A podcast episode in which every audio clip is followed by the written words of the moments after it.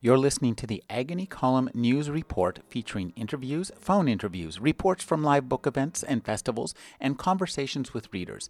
You can find additional news, interviews, book reviews, and more five days a week at the Agony Column website at trashotron.com slash agony.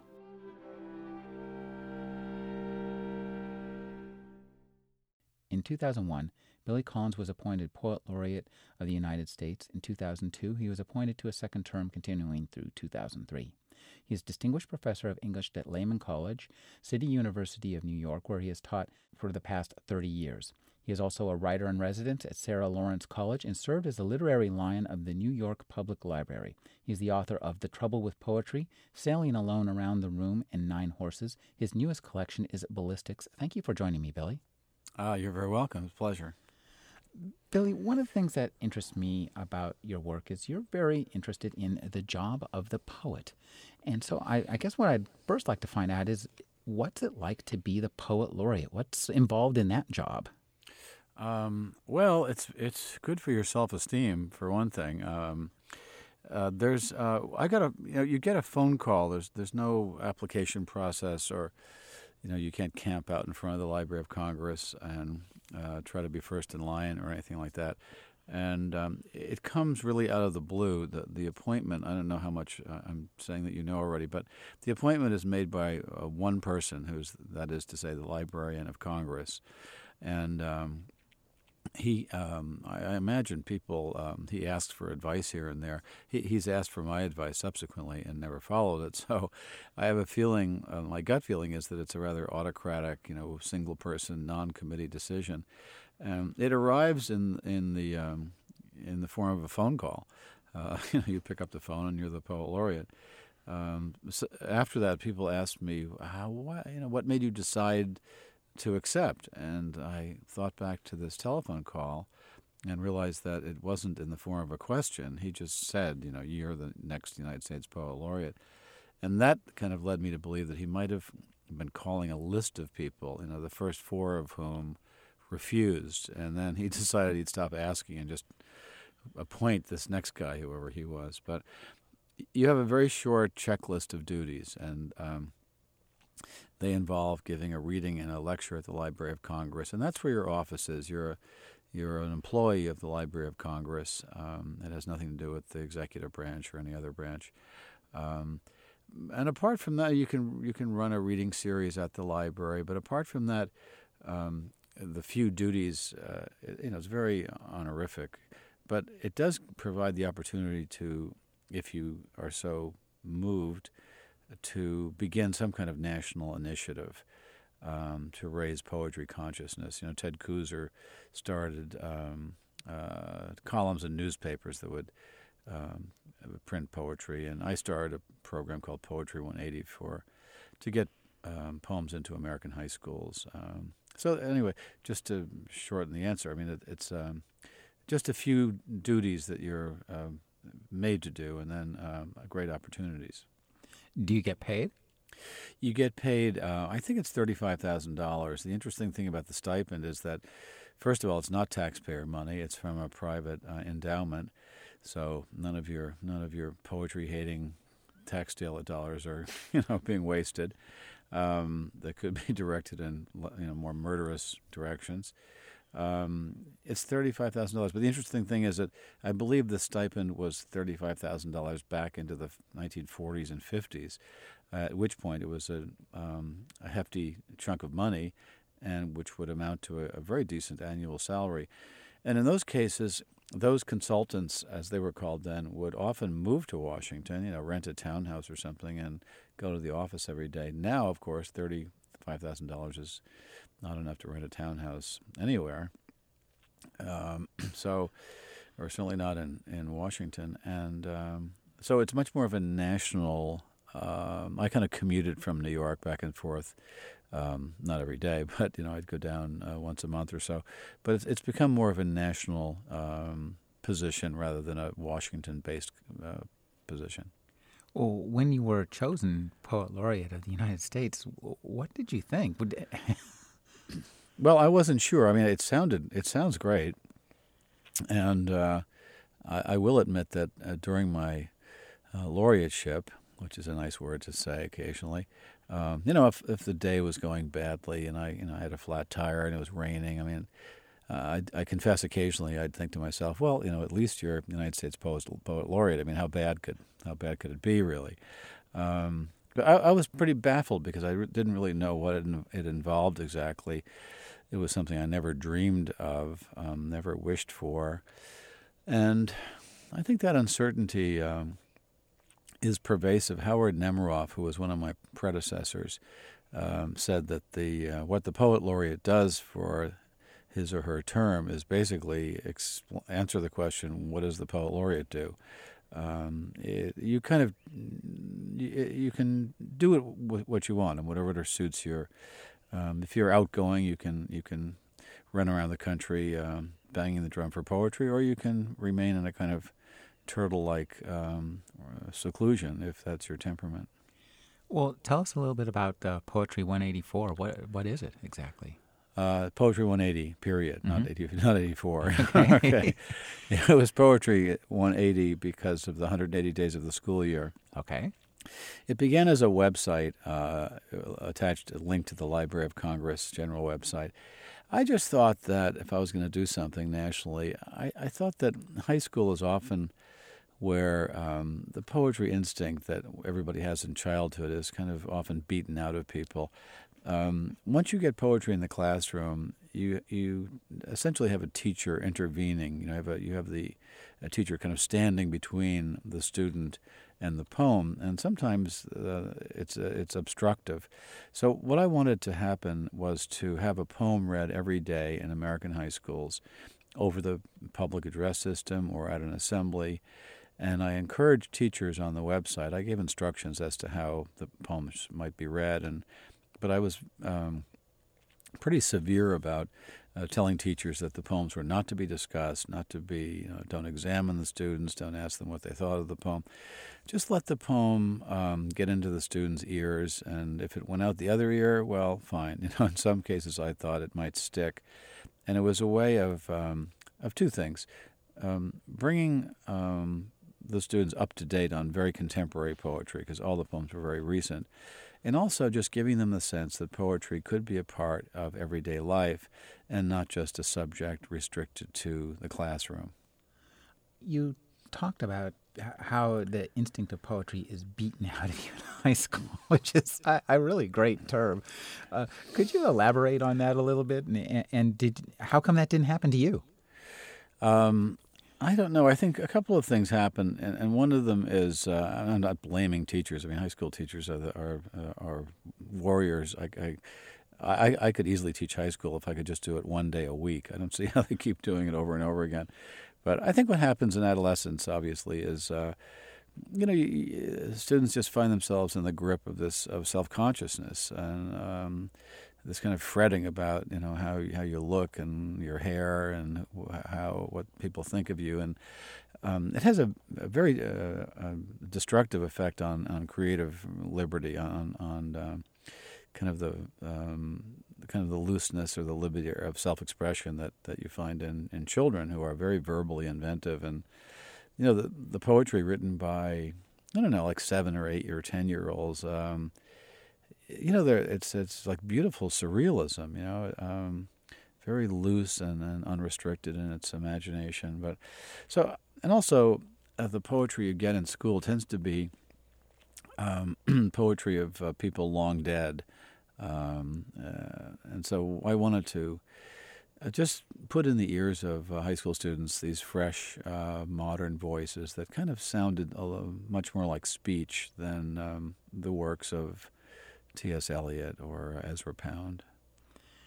Your work, you, you having worked at a job as the, I, would say that the highest paying and best poetry job you can get, um, you also have written throughout your career, I, I, believe, about the job of the poet.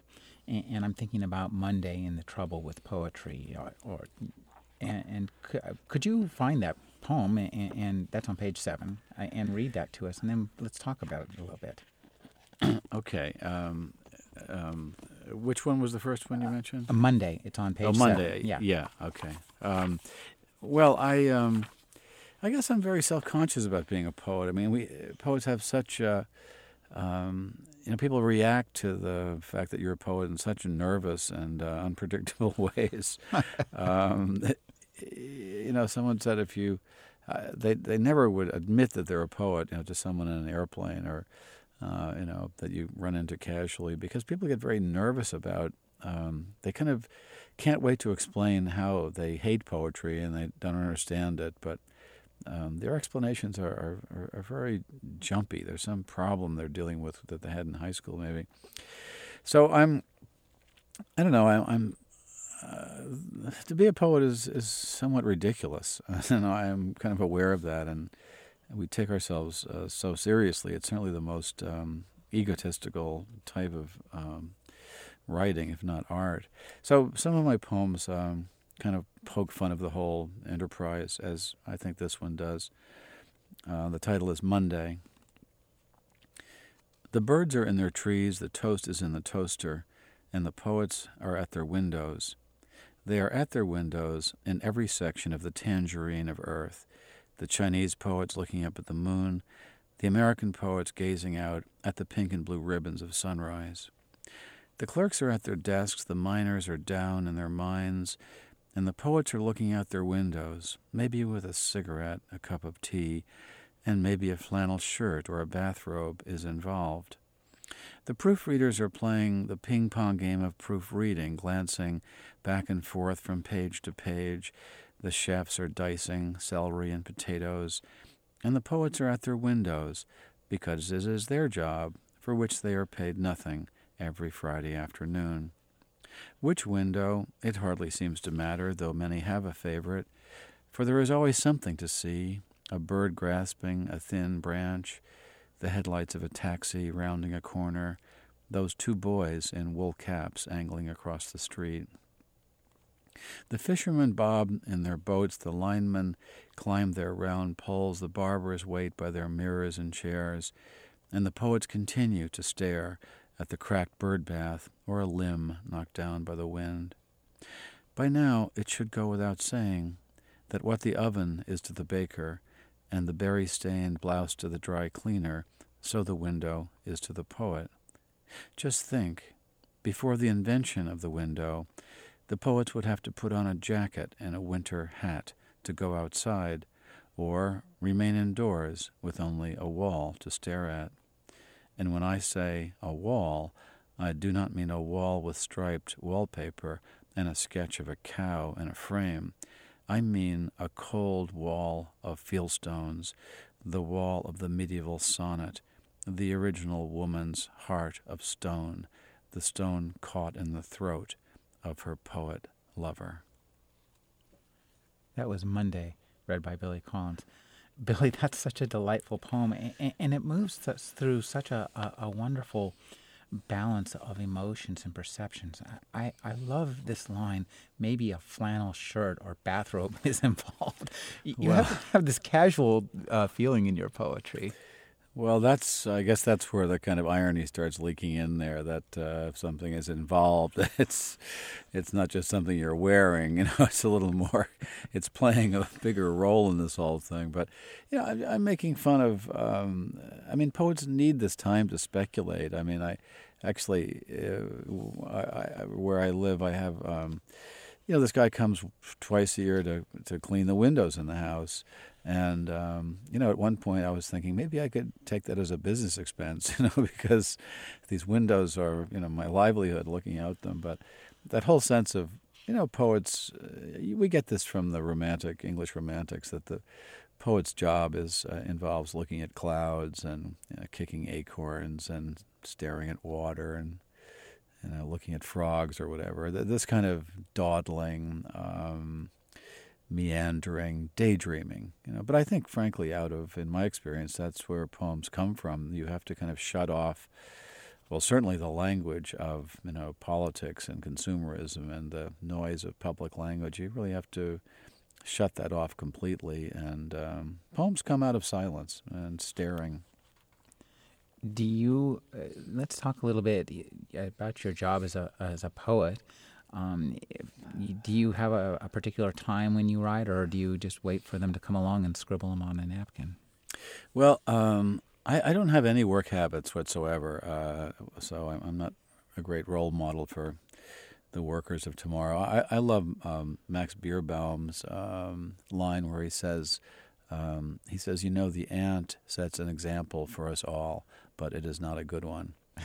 Um, um, there's a lot of waiting around. I mean, I um, you know I always try to carry a notebook and I'm kind of jotting things down and trying to pay attention to you know f- maybe finding a metaphor um, on the periphery. And um, but once a little notion comes, you know, once uh, I feel this little uh, commotion, internal commotion or verbal uh, excitement, um, then everything stops. I mean, then it's uh, game on. You know, the, the then I'm involved in the throes of composition, and I'll just stick with the poem for whether it takes 20 minutes or five hours. I'll just stick with the thing until it's uh, until I find a way to end it. So it's like you know, wait a lot of waiting around, and, and then. Um, moments of brilliance, no moments of at least compositional busyness do you write on a computer or do you write on longhand? No, no, I, I write in uh, pen or pencil and just you know notebook or piece anything piece of paper. I, I, think once it gets on the computer, for me, it looks kind of frozen. You know, it looks kind of done. So I, I like to uh, scribble and cross out, and um, the poem the the poem in progress seems much more fluid uh, when it's on a piece of paper rather than on a, uh, a screen. Do you have a, maybe a, a, drawer full of very sad orphans? Uh, no, they, they're um, they were put in the wastebasket and carried off by the uh, local sanitation people. Now, I don't save. Are you are you suggesting like saving? Do you like let things maybe gestate for a year or so and go back and go, oh, now it's brilliant. Oh no, no, I, I don't let anything gestate. It just goes right in the garbage. No, no, I'm I'm all for doing it in one sitting. Um, the, uh, the, uh, there's so much bad advice that is uh, tendered to writers. I think one of the worst for me would be, you know, put it in a drawer and wait for a week or wait for a month and then come back to it. I, if if I come back to it, it's it's gone. You know, it's like. Um, like we're going to stop making love and we'll pick it up next Wednesday. You know, I mean, um, it's you know, there's something going on in the moment that has to be continued and perpetuated, and uh, um, so uh, either the poem is you know completed in one sitting or it's pretty much abandoned for good. Um, when you write a poem, you, have got it finished. Uh, you have this thing, and you you're you're happy with it um, you, you presumably you type it up on the computer and freeze it, dip it right. into dip it into a plasticine. Uh, what do you do next with it? Um, well, then I put it. I just put it in a folder. I just put it aside. I'll, I'll then I'll I'll try reading it. Uh, you know, when I give a, a reading at a, a, school or library or whatever, I'll I'll try to read it out loud and see how if I learn something from that. I mean, the main thing you learn is whether you know people like it or not. Um, but you you can also um, once you read it out loud in front of a lot of people, um, and turn it into a bit of a performance. Um, certain things are revealed about the poem, like. Uh, you know, certain sour notes. You, you might just find a couple of lines are hard to read, and um, you trip over them, and that's usually a sign that the cadence hasn't been adjusted properly. Um, so it's like test driving you know, read it in front of a couple hundred people. It's like test driving a car. You can find out things about it, and uh, there are little revisions all the time. I mean, you're always thinking you could have put in a different adjective here and there, but it, most of that is fine tuning the the conceptual um, run of the poem. You know, beginning, middle, and the the uh, the development of the poem and the run of it from beginning to end is is uh, is kind of a single experience, you know, and then their adjustments come later. Do you know uh, you when you have a single poem? Do you submit single poems to magazines and get paid that way, or what? I'm just curious. Uh, again, as the job of a poet, presumably there's some money involved somewhere in there. somewhere, it's hard to find, but yeah. it's somewhere. Um, usually not one poem. I mean, it's, it's presumptuous uh, to send one poem because editors. It's like saying, you know either take this work of genius or, or, or be damned, you know. But I usually send, you know, three or five poems to magazines. I have a, at this point, a fairly short list of magazines I like to send to, you know, favorite magazines. And uh, so uh, I always like to have something out there. It makes the mail more interesting. Um, but um, yeah, so I, I always have a, a few things floating around out there. When you're putting together your collections, uh, c- could you talk about putting together a collection of poems? Or, they seem very deliberately paced, and there's lots of parts to them. Uh, I mean, they're uh, every each collection in many ways seems, you know, like a, a, a meta poem in itself. Well, that's interesting because it's not it's not really the way it it comes about, but but uh, I like that effect, though. Basically, I, am writing one poem at a time. I don't have a symphonic vision of my next book, you know, that it's going to be about some theme or it's going to address certain issues. It's just like one poem at a time, like cuts on a record, you know, mm-hmm. just um, trying to write one good poem at a time. I would say if I look at the the A material I've got, and, it, and I've, if I think I've got, you know, 60 or so good poems, then I'll I'll uh, read them a little more critically and throw some out, and I'll ask my editor to throw some more out, and we'll get it down to a tighter volume.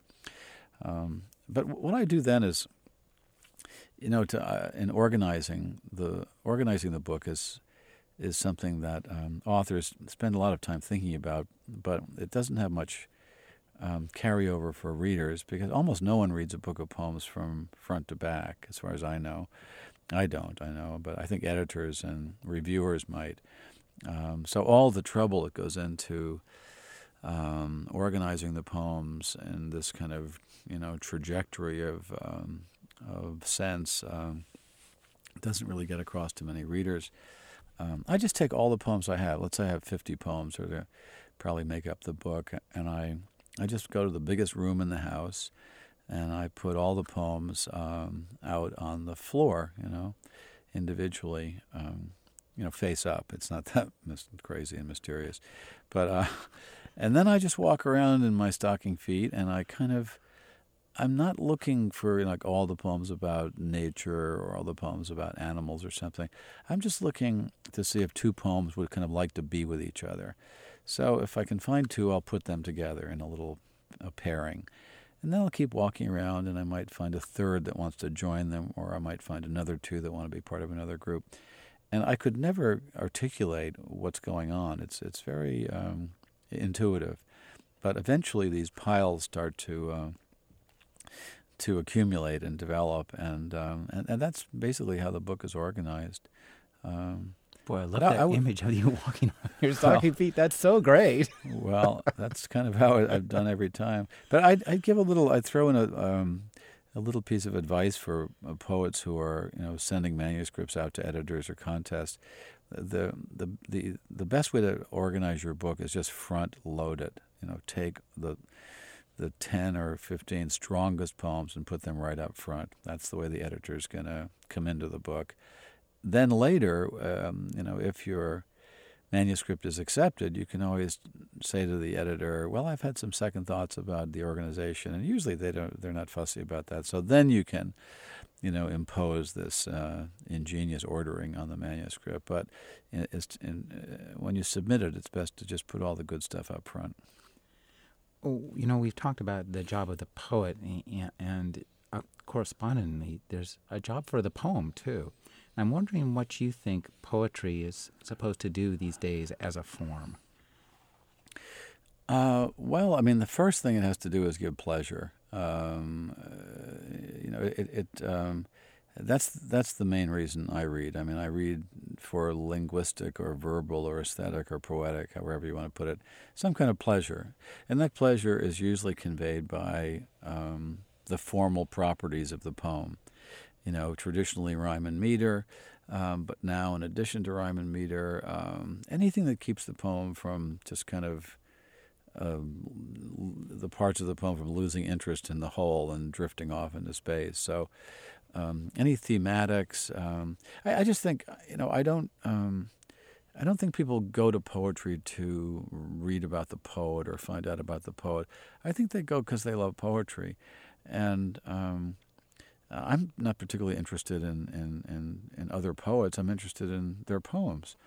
And um, in writing a poem, uh, it's really uh, because of if you want that linkage with a with a reader, it's rather important to put up a pretense, and the pretense that your poem conveys is that you are more interested in the poem than you are in yourself, and that's not quite true in almost all cases, um, but. Um, if you express that in your poem, you know this this you're taking the poem more serious than you are yourself, then you'll overlap with the reader's love of poetry, and that that's the basis of the connection.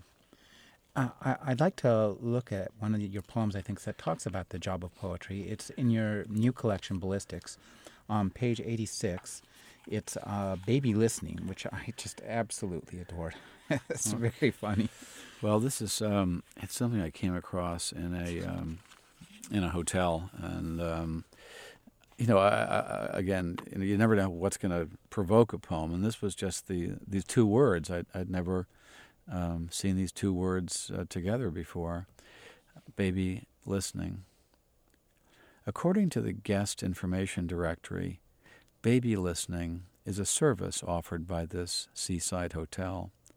Baby listening not a baby who happens to be listening, as I thought when I first checked in.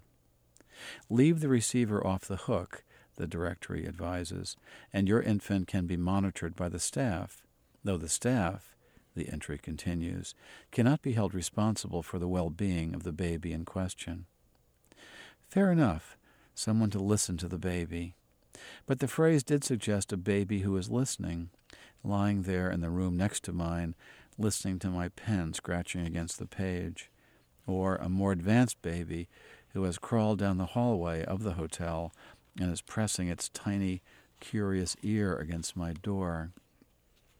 Lucky for some of us, poetry is a place where both are true at once, where meaning only one thing at a time spells malfunction. Poetry wants to have the baby who is listening at my door, as well as the baby who is being listened to, quietly breathing by the nearby telephone. And it also wants the baby who is making sounds of distress into the curved receiver lying in the crib, while the girl at reception has just stepped out to have a smoke with her boyfriend in the dark by the great sway and wash of the North Sea. Poetry wants that baby too, even a little more than it wants the others. Billy Collins reading Baby Listening. Thank you, Billy. That's such a, a, beautiful poem. I oh, thank you. I, I, I, I think that this really gets to a, a theme that I see in a, a, a, lot of your, your poetry about, you know, that poetry really has a place in our lives. And, it's a place that, that's somewhere defined by the imagination and by our letting the imagination go. And that's one thing that uh, another kind of theme I've seen in your poetry is is, that you like to take us in an imaginative place. You'll, you'll we'll be in a real grounded place, and, and then you'll tell us that you're going to take us into an imaginative place, and, and you take us there. Off, off we go. Uh, well, a couple of things about that. I mean, one is that I guess baby listening um, is about ambiguity um, because I th- originally, as the poem, I thought it was a baby listening to something, and then I realized it was someone listening to the baby. So uh, the poem is basically making a case for ambiguity. Uh, ambiguity is not a good thing in many real life situations. You know, you kind of want to know what a politician means when he or she is saying something, but um, poetry uh, provides a a warm and uh, welcoming home for ambiguity, and uh, it's it's it's it's um, it says something good about the poem if it means more than one thing at once. That sometimes is frustrating when you begin to study poetry, but uh, after a while that becomes uh, one of its richnesses. Um, and the other thing you mentioned, I think, is that I do try to move the poem from a kind of familiar place to something uh, a little less familiar or a little uh, more imaginary. I mean, that poem, Baby Listening, you know, it just starts with me in the hotel room misunderstanding that what I'm reading, and then it goes off into a kind of fantasy of this um, poor child in distress while the reception girl is out having a smoke with her boyfriend, and uh, you know that's just something I made up, and it's a place to uh, just strand the reader. Um, you know, I, I, I realize you're you have a career as an educator, and you you're a teacher. Could you talk about teaching poetry and writing poetry at the same time? You're you're at, a, at school all day and come home and write write a poem. Well, they, they um, not all day, but they they go together. uh, I mean, uh, I don't know. I mean, I, I just think I'm I'm very fortunate and to have um, had an academic career that um, basically, it, you know, you it leaves you time to write. That's that's really the main connection for me. It's not so much that the act of um, you know performing in the classroom has much to do with the uh, excuse me the composition of poetry. It's you know, if you're a teacher, a college teacher at least, you get. Um, I like to think of it as getting two salaries. You know, you get a salary of money, which is uh, you know adequate, um, but you get this enormous salary of time. Um, and sometimes you have less time than others, but um, you know, compared to most laborers, um, you have a great deal of time to uh, to yourself and, and to devote to your writing. I guess the other connection is um, in teaching literature. Um, every semester, I'm revisiting the voices of whoever, you know, Wordsworth and Emily Dickinson and Thomas Hardy and Marianne Moore, and so I'm continuing to keep in touch with these predecessor voices, uh, which continue to, you know, influence me and form almost an audience. I think maybe one of my audiences is poetry itself. I'm really, I love having actual readers, but I think when I'm writing, I'm thinking of pleasing this thing called poetry, uh, which taught me how to write. You one thing that uh, I talked with uh, Clive Barker recently, and he told me that Ridley Scott told him back around when Ridley Scott was making uh, Blade Runner that Ridley Scott said he thought that in the 21st century novels would be relegated to the same uh, realm of experience as opera. in, in that they'd be rarely consumed by a, a highly educated and specialized audience. And, and I'm wondering what you think of poetry's going to happening to poetry in the 21st century. I, I, think of you putting poems on the web like that. That's what a fabulous idea. Um, yeah, I, I don't know. I don't, I don't think people will get tired of the novel because it, it's it's story. I mean, uh, um, you know, people are just we're hooked on story. Uh, once social realism was injected into literature, um, you know, people became quickly addicted um, to you know novelists like Dickens and that addiction remains. I mean, it's basically you know the novel is basically based on on curiosity and suspense. Um, you know, Nelson Algren said, uh, giving advice to fiction writers, he said, "Make them laugh, make them cry, but most of all, make them wait." You know, and, and the novel is always making us wait for for the ending. I, I I don't read many novels like that anymore. I like novels with virtually no plot because I've kind of lost interest in the fortunes or misfortunes of characters. I like novels that have almost no plot and in which things get worse um, as as they go along. As far as poetry, I, I don't know. I mean, it's so hard to predict. It would be, I mean, if you, you, you probably 50 years ago, I mean, you couldn't predict the way poetry is sounding today. And I, I guess it's the vanity of every age to think, you know, this is it. We're, we're just going to keep writing like this forever because we can't, we don't have the the prophecy to imagine uh, huge stylistic changes in poetry. But um, if uh, the future is anything like the past, they will occur. I don't know what they're going to be, but you in your in your poetry, you do a lot of time traveling. Uh, I notice this. Not you've traveled to the future, you traveled to the past. Uh, you you tool all through uh, history and, lives, don't you? Well, that's one of the imaginative freedoms that poetry enjoys, um, that fiction does not. I mean, fiction is is basically the slave of chronology, and you know there are like Faulkner who um, experiments with jumping back and forth and hopping around in time. But basically, you know, the novel's a linear thing. It sort of starts in the beginning, and the clock starts running, and you know, it goes until the clock runs out. Um, in poetry, uh, you have the freedom to jump around in time and space and to not only that, but to slip from one dimension to another, from one level to another, inside the poem, outside the poem. What do you mean by dimension? Oh, I just mean um, kind of imaginative realms where um, the the poem can kind of leap from something real into the hypothetical, for example. it can leap into a supposition and then back to reality. Um, you can, in the poem, kind of go inside a metaphor. You know, this, I remember this old poem by Richard Brautigan who said, um, it's something like, you know, it's a love poem to this girl, and he's saying that um, your eyes look like uh, windows in a faraway city. You know, that's interesting in, in itself, in a way. But then he goes inside the metaphor and he says um, something like, "It's raining in that city." You know, it, it's it's Tuesday afternoon and it's raining, and a boy is skipping down the street. Well, you know, we've flipped, we've slipped rather inside this metaphor, and we're in a purely imaginative dimension. Then we're no longer in the realm of love. Could you read a poem on page ninety of your new collection, uh, Ballistics? The poem is "The Idea of Natural History at Key West," which I think has a, a nice time travel effect in it. The idea of natural history at Key West. When I happened to notice myself walking naked past a wall length mirror one spring morning in a house by the water where a friend was letting me stay, I looked like one of those silhouettes that illustrate the evolution of man, but not exactly the most recent figure. I seem to represent a more primitive stage, maybe not the round shouldered ape drag- dragging his knuckles on the ground, but neither the fully upright hominoid ready to put on a suit and head for the office. Was it something in the slope of my brow or my slack belly?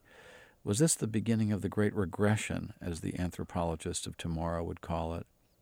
I was never the smartest monkey on the block, I thought to myself in the shower, but I was at least advanced enough to be standing under a cascade of steaming water, and I did have enough curiosity to wonder what the next outline in the sequence might look like the man of the future stepping forward like the others rising to their hind legs behind him, only with a longer stride, a more ample cranium, and maybe a set of talons or a pair of useless cherubic wings.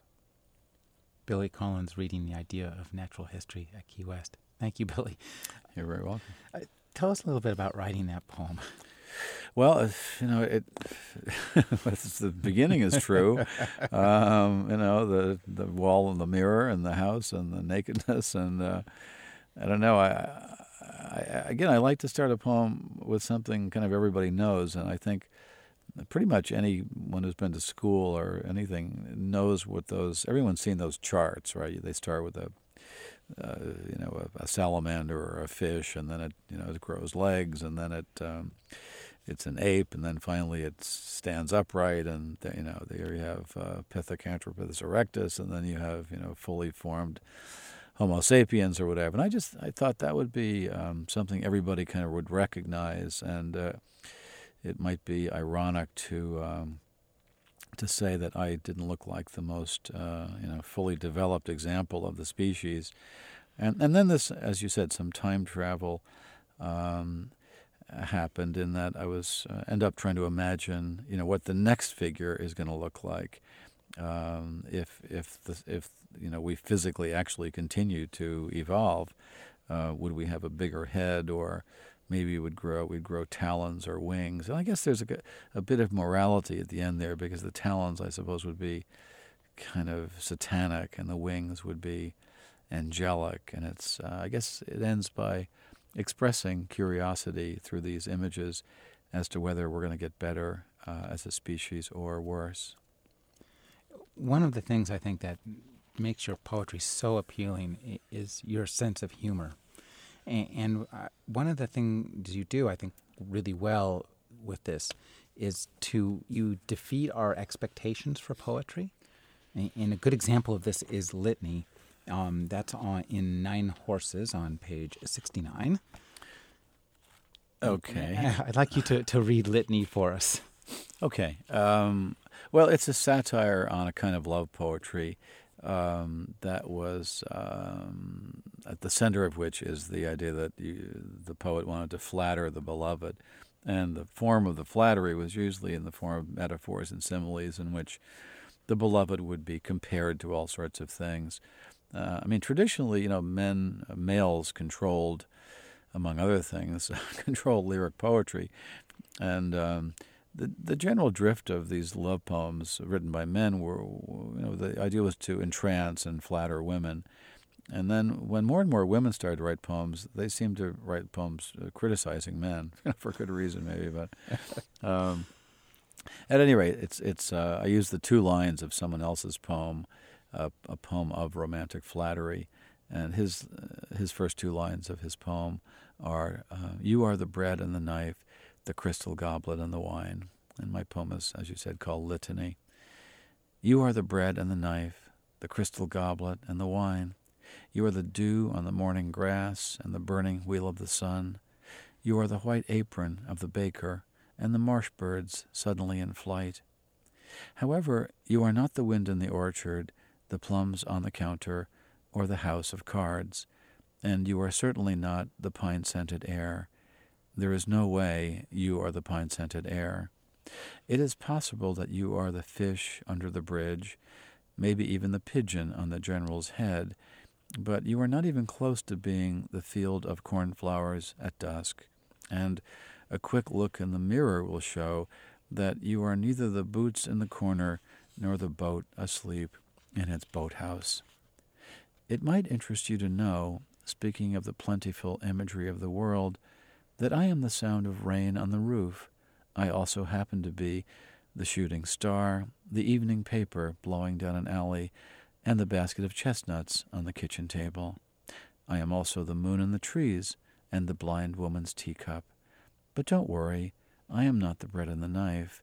You are still the bread and the knife.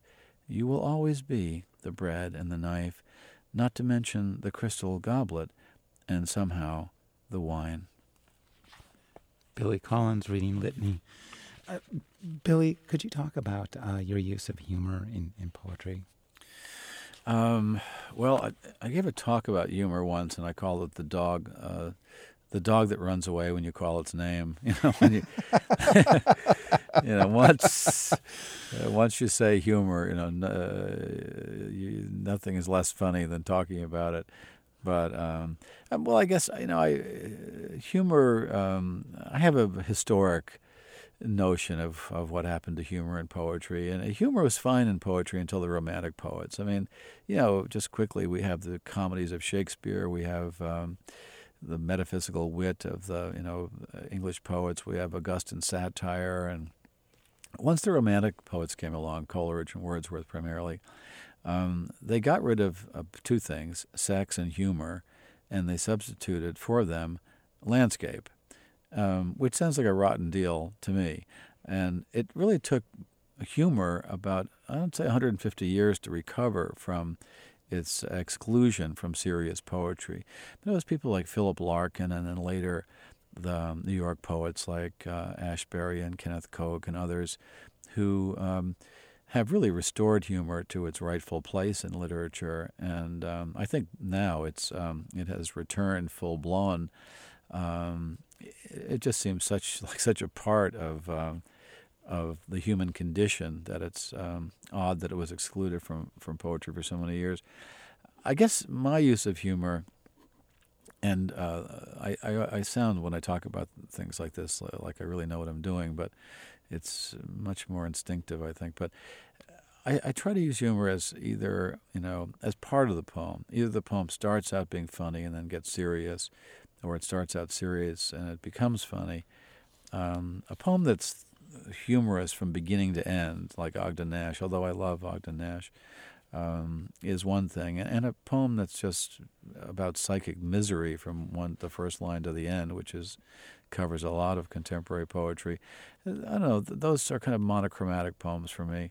Um, interesting for me is a poem that you know deploys humor at a certain point. You know, it it uses humor as a um, insertion point or a point of engagement, or its humor becomes um, the place the poem wants to end up because it gets it gets tired of its own seriousness or for some reason or other. But um, it's it's just it's a take on things. Humor is epistemological.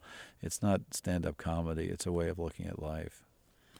Um, I'd like to, to, to ask you to read another poem from your latest collection, Ballistics, um, Adage. This does employ a little bit of humor, but it also, I think, speaks to a couple of subjects that you are, are very interested in and work very well with language and love. Well, yeah, it's a poem that um, um, you know is playing on um, a lot of cliches and and uh, but it, you know it's about the the other ancient subject, which is love. Um, adage. When it's late at night and branches are banging against the windows, you might think that love is just a matter of leaping out of the frying pan of yourself into the fire of someone else. But it's a little more complicated than that. It's more like trading the two birds who might be hiding in that bush for the one you are not holding in your hand. A wise man once said that love was like forcing a horse to drink, but then everyone stopped thinking of him as wise. Let us be clear about something. Love is not as simple as getting up on the wrong side of the bed, wearing the emperor's clothes. No, it's more like the way the pen feels after it has defeated the sword. It's a little like the penny saved or the nine drop stitches. You look at me through the halo of the last candle and tell me love is an ill wind that has no turning, a road that blows no good. But I am here to remind you, as our shadows tremble on the walls, that love is the early bird who is better late than never. Billy Collins reading Adage from his latest collection, Ballistics. Billy, could you talk a little bit about the way you have a variety of, of poems that, that talk about the relationships of men and women, uh, divorce, it's very, very funny. Um, what love does in, in ballistics and, and Bermuda in Nine Horses. Could you talk about when you take up that subject? Um, well, I mean, some of them, you know, come out of a, obviously a personal experience. Uh, many of them, though, I'd say even the majority, um, uh, are more, you know, they're love poems that uh, poets write because they're part of the genre. You know, I mean, it's sort of um, one's duty as a, um, as a uh, poet to write love poetry, and it's also a subject that that covers, you know, it tends to reveal the heart. Um, it tends to be about vulnerability and and openness and pain, um, so that within love, you know, there's a an enormous spectrum of emotions, and I suppose that's why, you know, to write about love is to enter this rather complex heart, uh, human heart, and to see, um, you know, its its many rooms. Uh, it's it's very complex territory. And the I think that maybe the counterpoint to to your interest in love is, of course, mortality, and you talk about this um, in uh, the statue in the park in uh, the trouble with poetry and Bermuda uh, from Nine Horses, and let, maybe you could just read Nine Hor- uh, Bermuda from Nine Horses. That's on page eighty-four. Okay. Um, well, when you say mortality, the you know the, the duck comes down. It's uh, that's the that's the magic word. Did I, did I um, is that nine? It, nine? I've got it. Okay, I've good. got it. Yeah. Um, It's not 84. well, it's I mean every every poem more or less has the shadow of mortality, you know, falling on the page. But um, but let me I'll read um, the poem is called Bermuda. When we walk down the bleached out wooden stairs to the beach and lie on our backs on the blue and white chaises near the edge of the water, on this dot and the atlas, this single button on the blazer of the sea, we come about as close as a man and woman can to doing nothing. All morning long we watch the clouds roll overhead, or close our eyes and do the lazy back and forth of talk, our voices flattened by the drone of surf, our words tumbling oddly in the wind. It's Good Friday here, hundreds of miles from any mass of land, thousands from Calvary. Wild hibiscus sw- twists along the roadsides. The yellow breasted bird sings its name. And all the stores are closed because today is the day to make hot cross buns and fly kites from the beaches, to eat the sweet cross, to fix with a string a cross in the sky. The white sand heats up as one of us points out the snout of a pig on the horizon, and higher up, a gaping alligator poised to eat a smaller cloud. See how that one is a giant head, like the devil wearing sunglasses, you say? But my eyes are shut against the sun, and I only hear your words, softened and warped by the sea breeze, telling me how the head is becoming a bicycle, the high wheel kind on playing cards, while the sea rushes in, falls back, marbles pouring endlessly onto a marble floor. And the two of us so calm, it seems that this is not our only life, just one in a series, charms on a bracelet, as if every day we were not running like the solitary runners on the beach toward a darkness without shape or waves, crosses, or clouds, as if one of us is not likely to get there first, leaving the other behind, cast away on an island with no pink houses or blue shutters, no plum colored ones trimmed in cream, no offshore reef to burst the waves into foam, and no familiar voice being bent in the wind. Billy Collins reading Bermuda from Nine Horses. Billy, that's such a, a, a really beautiful and a, a, a, wonderful journey in a poem. Well, it's uh, you know I learned that from Coleridge um, how to uh, extend a speculation in a poem. Um, you know to to open up the poem a little bit. Um, well, just to, to speculation, just to following a, a, a train of thought and uh, or a set of associations, not knowing exactly where you're going to end up, but trusting the fact that you're going to end up somewhere. Um, but you know the theme is is ancient. You know it's uh, the theme of love and the theme of mortality are kind of braided together here, and the um, you know the speculation at the end is simply you know which one of us will go first and leave the other one behind. It was uh, someone said that when you know when two people love strongly and for a long time that um, and one dies first, that uh, it's the one who is left behind who is, uh, you can say, is truly dead. Wow, that's a, that's something I've never, never. Well, had, that's it's a little heavy, I know. Never had the misfortune to think that. Yet. Right, good. Well, well, let's let's move on then. Let me ask you about something that I've seen in a few of your poems: the piano. Ah, well, um, I, I've taken piano lessons. I, I, play badly, and I don't play for anybody but myself. But it's, I think it's always good to, um, you know, st- be studying something you'll never be very good at. You know, um, and whether it's you know, chess or painting or, or playing an instrument, I'll, I'll never be very good. But it's it's humbling, you know, just to be at the base of this um, this mountain of knowledge, of musical knowledge, and just to be, you know chipping away at the bottom there. So, and as far as um, of the of the poetry goes, I mean the piano or music, uh, they're just uh, available metaphors. You know, they're not really obsessions. I don't think, but you know, like the weather or you know seashells or knives and forks, they just become part of what's lying around us that we can use to talk about these um, these endlessly important and significant things about life. I've been speaking with Billy Collins. He was the Poet Laureate of the United States from 2001 through 2003. His newest collection is Ballistics. Thank you for joining me, Billy. You're very welcome. It's been a pleasure talking to you. Thank you.